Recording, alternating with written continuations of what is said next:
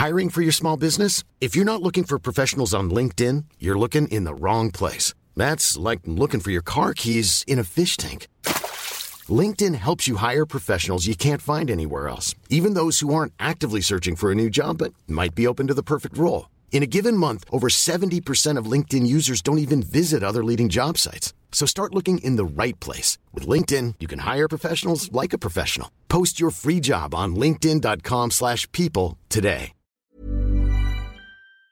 Hemos visto una situación muy complicada en el Tribunal Electoral del Poder Judicial de la Federación. Hubo quien pensó que se podría registrar una verdadera crisis constitucional, ya que pues José Luis Vargas, el magistrado presidente, no había presentado su renuncia, pero había sido sustituido en un voto mayoritario por sus colegas que el propio Vargas y algunos otros juristas consideraban era ilegal ante la ausencia de la renuncia que era el único, la única forma realmente de reemplazar al, presidente del tribunal según la ley orgánica de esta institución.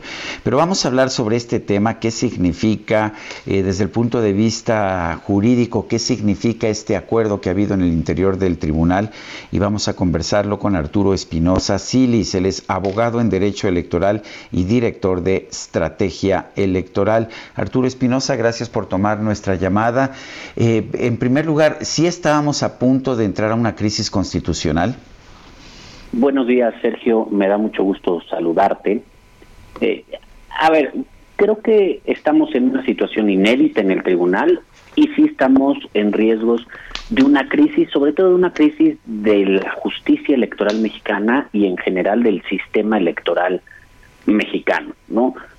Me parece que lo que hemos visto en el tribunal es totalmente anómalo. Eh, los magistrados y magistradas que integran la actual integración tienen cinco años en, en el cargo, poquito menos de cinco años, entraron en noviembre de 2016 y llevan cinco presidencias, de las cuales entre interinatos o eh, renuncias y demás, ninguna ha acabado el periodo de cuatro años para el que fue designado. En un inicio la magistrada Yanino Talora fue designada por cuatro años, debió de haber concluido el, el año pasado, en 2020, no fue así, renunció en 2000, me parece que fue 2019, 2018, 2019, entró el magistrado Fuentes Barrera, concluyó el mandato de por el que fue electa Yanino Talora eh, en la presidencia. Y se designó a José Luis Vargas. Y José Luis Vargas pues, la semana pasada concluyó su mandato, ayer renunció como tal, nombraron eh, a, Reyes Rodríguez, el magistrado Reyes Rodríguez, en este tiempo que tuvimos dos presidencias y el día de ayer, la madrugada de hoy, nos dicen los dos renuncian y tanto José Luis Vargas como Reyes Rodríguez y nos dicen que por Ministerio de Ley el presidente será Felipe Fuentes nuevamente, quien ya había ocupado la presidencia. Entonces sí estamos en una situación anómala, porque además algo importante a considerar, Sergio, es el momento en el que se da esto. Aunque parece ser que las elecciones ya concluyeron, realmente la elección continúa, porque justamente estamos en etapa postelectoral en la que se resuelven y se dirimen todas las controversias, todos los juicios, las impugnaciones que se presentan, se califican las elecciones y se declara la validez de las elecciones o se puede llegar a declarar la nulidad. Nada más para darte algunos números. Solamente en la sala superior hay más de 400 impugnaciones pendientes de resolver. De estas 420 aproximadamente, el 86% están relacionadas con alguna de las elecciones que se llevó a cabo en junio pasado ya están en la sala superior pendientes de resolverse la validez de la elección de la gobernatura de Guerrero, la validez de la elección de la gobernatura de Nuevo León y bueno, y la validez de muchas otras elecciones, además de asuntos muy relevantes vinculados con las elecciones como las multas que ha impuesto el INE en temas de fiscalización.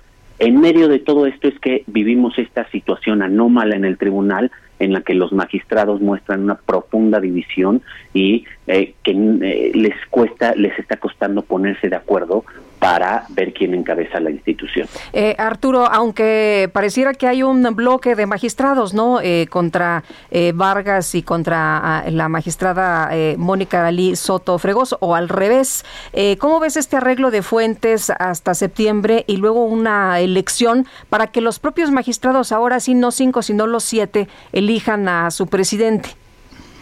Buenos días, Lupita. Buenos días. Me da mucho gusto saludarte Igualmente. A ver, creo que a lo largo de, la actual integración, recordemos también que es la tercera integración de la Sala Superior del Tribunal Electoral.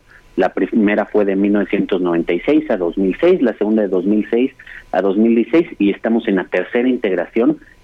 Se han formado diferentes mayorías.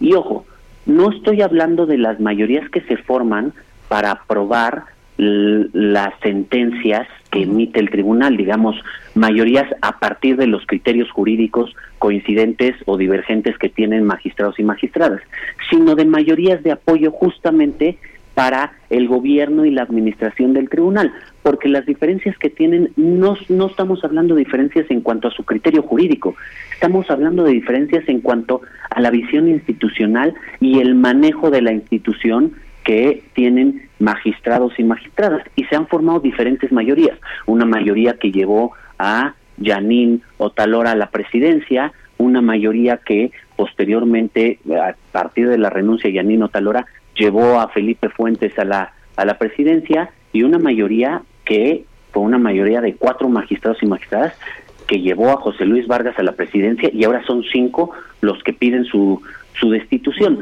Lo que me parece es que encontraron y creo que en gran medida eh, a partir de la intervención del, del ministro presidente de la Suprema Corte, Arturo Saldívar, encontraron una solución provisional al conflicto que tienen. ¿Y cuál era la solución provisional? La renuncia del presidente José Luis Vargas, la renuncia de Reyes Rodríguez como eh, presidente, digamos, designado por una mayoría de cinco, y que entre la presidencia por Ministerio de Ley hay que señalar, la ley orgánica del Poder Judicial de la Federación dice que cuando la ausencia es menor a un mes, habrá una presidencia por Ministerio de Ley, que puede ser el magistrado o magistrada de mayor antigüedad o el de mayor edad. Anteriormente, y como ocurrió la semana pasada, quien ocupó esta presidencia por Ministerio de Ley, es decir, la ley dice quién es el presidente, no es que ellos se pongan de acuerdo, sino la ley dice quién es el presidente o presidenta, fue Janino Talora, que es la de mayor edad. O por, Así por unos minutos, pero es la de mayor edad. En integraciones anteriores la ocupaba el de mayor edad. Ahora me parece que el criterio que siguen es que ocupe la presidencia el de mayor antigüedad. Aquí la pregunta es si antigüedad en el Tribunal Electoral del Poder Judicial de la Federación, que me parece que no es el caso, o antigüedad en el Poder Judicial, que ahí sí me parece que el magistrado Felipe Fuentes es el de mayor antigüedad dentro del Poder Judicial de la Federación. Entonces, creo que es una solución provisional la que encontraron y en tres semanas vamos a volver a vivir la una nueva designación, una nueva presidencia y sobre todo lo más difícil es que ellos tienen que llegar a acuerdos sobre quién será el presidente o la presidenta en, en este Pero le quita mucha presión, ¿no? El propio ministro o presidente le dijo al magistrado Vargas, mejor hágase a un lado. Pues a ver, al, menos me parece que quita un poco el, eh, disuelve un poco la crisis momentáneamente en lo que se enfocan a resolver todas estas impugnaciones que están pendientes. Porque, repito, me parece que una de las cosas importantes es el dar certeza a la elección y vienen cuestiones muy importantes de aquí al, por ejemplo, la conformación de la Cámara de Diputados, ¿no? El INE hará la conformación final, la asignación final de, diputaciones de representación proporcional, con lo que ya sabremos con toda certeza cómo queda la Cámara de Diputados y eso se va a impugnar seguramente ante el Tribunal Electoral. La sala superior tendrá que resolverlo y pues hay que tener una definición. Hay fechas fatales en la ley. El 23 de agosto es una de ellas, ¿no? Eh, digamos, algunas elecciones a la gubernatura que están impugnadas, ya mencioné algunas de ellas pero faltan varias más. Están las multas eh, que puso el INE en el caso de los influencers del Partido Verde Ecologista, las que puso a Movimiento Ciudadano en... Eh, por, por las campañas o por lo ocurrido en la campaña de la gubernatura de Nuevo León y está en otros muchos asuntos que son muy importantes. Entonces, yo creo que lo, lo que se buscó es ahorita dejar de lado estas divisiones, enfocarse en lo jurisdiccional, así lo dice el mismo boletín, y ya después retomar y tratarse de poner de acuerdo. Ahora, sí hay que tener muy claro que no es ni una solución definitiva, ni tampoco quiere decir que con esto se acaben los problemas o se diriman las diferencias. Si hay algo que ha caracterizado esta integración prácticamente desde el principio, es la división, son las diferencias y que además algo muy importante, que las han hecho públicas, han, estas diferencias y estas divisiones las han hecho públicas y las han llevado al plano de los medios de comunicación, de, digamos, de las mismas redes sociales, así ha sido constantemente. Hay otros órganos colegiados que sin duda tienen diferencias y sin duda eh, no están de acuerdo todos sus integrantes, pero que lo manejan esto al interior. Digamos, la ropa sucia se lava en casa y no sale de ahí y tratan de mostrar unidad hacia el exterior. Me parece que en el caso de la sala superior no ha sido así y es, es el, el rumbo que ha decidido tomar esta integración desde prácticamente el inicio en 2016-2017. Arturo Espinosa Silis, abogado en Derecho Electoral, director de Estrategia Electoral, gracias por conversar con nosotros. Muchísimas gracias y muy buenos días, Sergio y Lupita.